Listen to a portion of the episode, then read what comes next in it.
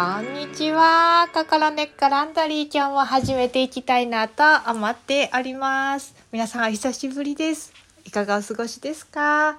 今日は何曜日？今日は日曜日？日曜日の午後？わーお日曜日の午後にこんなこんな感じでラジオが撮れる日があるなんてもうなんか信じられない感じなんですけれどもなんていうのもね日曜日は私にとってはねもうとっても働く日なのであのや休みっぽい今日全然休みじゃないんですけどね。あのこんな風にちょっと窓の外の景色を見ながらこうラジオを収録しようかなんて思う時はなかなか少ないんですけれども今日はなぜかねポコッと時間ができましてねしてみたいなと思っております。今日もいい天気ですね。気持ちがいい春の日ですね。皆さんもねいい日曜日をねお過ごしいただいていること願っておりますね。さあ今日は何の話しようかななんて思ってたんですけれどもなんとなんとにゃんとなんと緊急事態宣言が出ているらしいということでね。もうあのあんまり生活に何の変化も私は感じずにね今までのらりくらりとやってきたんですけれどももちろんねマスクはねして外に出るんです。いや外に出る時はしないけどあのどこかにお店に入る時とかはね必ずしてね。あのまあ、エチケットということでねするようには一応してるんですけれどもよう忘れますけどね。まああまり店に行くこともないですけどね。まあそんなことは置いといて、ね、あまりこうなんていうかそれで自分の生活が変わるか変わらないかってもともとあんまりねこう人が多いところには行かないしこうどっちかっていったらこうね、自然のたくさんある方向に走っていく習性があるのであんまり変わらずに生活してたんですけれども今日はねなんとね来週のクラス会場の場所からね使えませんからあの閉館になりますというお電話がありましてねいやーマイチング。本当来週ですからね来週のクラス会場の場所がこうなくなるというのはこう焦るんですね。というわけで今朝はもうそれであたふたとまあものすごい数の電話をしてね。そしてあの作戦を練っていたんですけれどもね。ありがたいことにね一つ借りれる場所があったりとかいつもねクラス会場としてねこのオフィスオフィスの建物のねあの管理人さんとかにお話をしに行ったらね。であの天井をね借りようかなと。天井じゃないあのルーフなんていうルーフトップなんて言うんです屋上ですね。屋上借りてもいいですか？なんてね。大体あかんって言われるんちゃう教養部ですからね。あかんって言われるかななんて思いながらもあの誰も使わへんから静かやったらいいんちゃうかなって言ってくれはったのであとは天気を願うばかりでとにかく来週のクラスは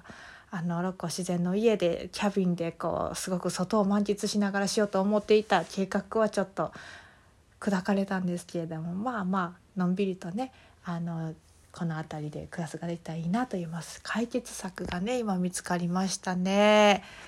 いやーほっとしましたよこうなんでこういうことでわーほっとするかっていうとこれはね過去の経験によるわけなんです。人はねあのいろんな出来事が、まあ、日々あるじゃないですか。そしてその普段は何ともないことでもあのと例えばこう知らないうちに気持ちがいっぱいいっぱいになってたりとか例えばまあまあ気持ちがいっぱいいっぱいになってたりとかもしかしたらもう体がいっぱいいっぱいな状態になってたりとか例えば睡眠が全然きっちり取れてなかったりまあそれは体も心もいっぱいいっぱいになるんですけれどもね。とかね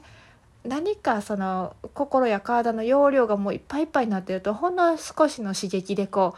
うブワンとこうあの爆発してしまうわけなクラッシュしてしまうわけなんですね。でまあそれがもしかしたら通常よりそういうのがいっぱいになってるからクラッシュしてしまうのかもしかしたらトリガーになるコンテンツトリガーになるコンテンツってなんかこうなんてなんとかさんみたいな英語があの多くなって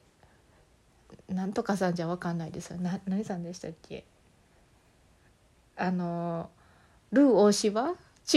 か。違いますね。何でしたっけ？変変なカタカナ英語をしゃべる人。ルー大柴さんかな？まあ、トリガーになるコンテンツです。あの心に何か普段普通他の人では別にぐさっと来ないようなことでもその人にそある人のあるその人にとってはすごいぐさっとこうなる何かの内容というトリガーというねになる内容コンテンツ内容ですね。そういうものにこう引っかかるとですねなんか変にこうリアクションしてしまうとこれはねあの心の容量とかじゃなくてこれはね反射反応なんですよね。でもそれが不思議ですよね。そういったことがこういろんなファクターがこう絡み合って折り重なってそうなるっていうのもあるんですね。例えば同じ言葉同じ何かの種類何かの内容でも違う人がそれを言うと全然違うニュアンスになったりとかね。まあ人は本当にこう言葉だけじゃないいろんなこう情報をこうものすごい無数に取り入れててそれをこう知らないうちにすごく解析していて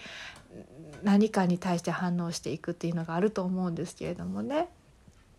そう。あのたくさんの人がね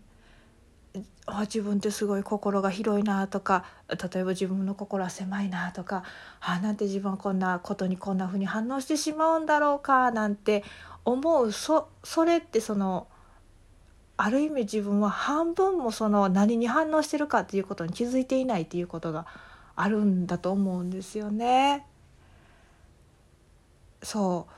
う。何の話をしてるかさっぱりわからない人はきょとんときっと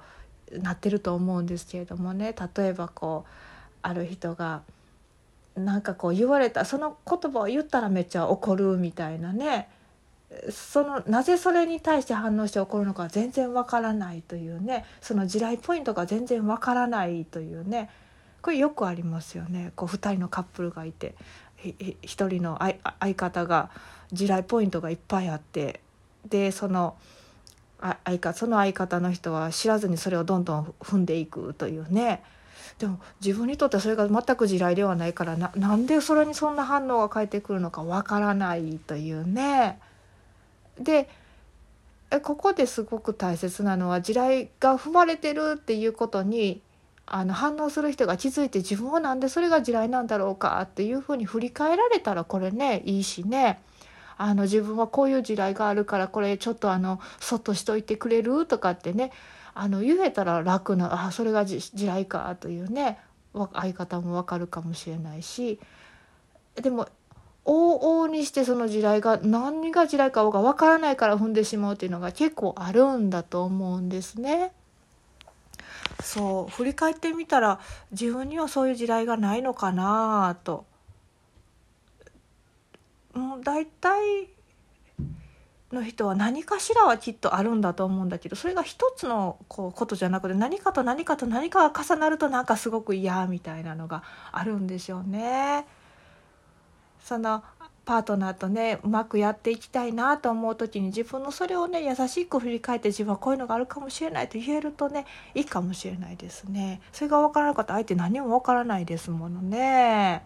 それをこう全部分かってよとか分かってくれよと思うのはもしかしたら甘いかもしれないですしねそれはこう親は自分のことを全部分かってるはずだとかね自分は親のことを全部分かってるはずだなんていうこういう同族意識みたいなところからやってきてしまうこれね本当に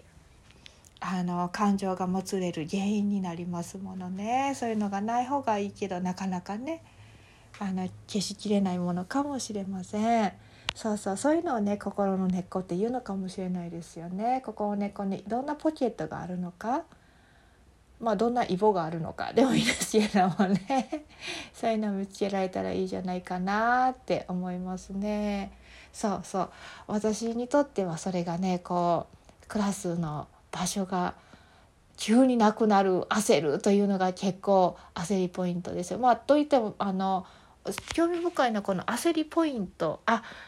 そうそう私これが焦りポイントだね。もうすでに分かっていますから自分の取扱説明書が結構もうできてますのでね。そういう時には必ずもう一方で全てのことはプロバイドされてるというねプロバイドされてるっていうのはこう全てのことがこう、あのー、用意してくれてる用意されてるってただそれにアクセスできてないだけだからこうアクセスできるためにちょっと心を開こうとね心を落ち着かせて静かな中に入ってそして少しねあのすっと心を落ち着かせてあの静か静けさの中に入るとそしてねあの必ずそこに解決があるというねそのクオリティを感じるんですね信じるんですね。そしてそのクオリティをね体のどっかで感じたらねもうそれそこにありますからねそれに対してねこう何か調べ物をしてあの私の場合ももう見つかるまでそれをこう探し続けるっていうのをしますのでね。あの今日は20件ほどね電話してみたというそういう感じですね。そしてあの見つかったソリューションは自分のマンションだったというね。そういうことでした。というわけで今日私はあの朝からとてもドラマティックなあのそして今はねとってもソリューションが見つかってほっとした天国の中にいるようなあありがたいなというような気持ちの中におりますね。まあそんなちっちゃな小話なんですけれどもこれはこの人生にストレスがかからないと味わえないことですものね。なので是非ね皆さんもあのそんなことがないかちょっと探してみていただけたらいいなと思います。もしあの難しいチャレンジが来たらそれはね反対にすごいサポートがあるっていうのを感じるための材料ですものね。というわけで今日はそんなお話でした。ではねどうぞ今日も皆さん良い日曜日をお過ごしください。日曜日はなんかやっぱり波動が優しいような気がします。あのいい休日になりますようにそしてね働いてられる方はね今日もねあのー、一日スムースに心柔らかくあのすり切れることなく進まれますこと願っております。ではね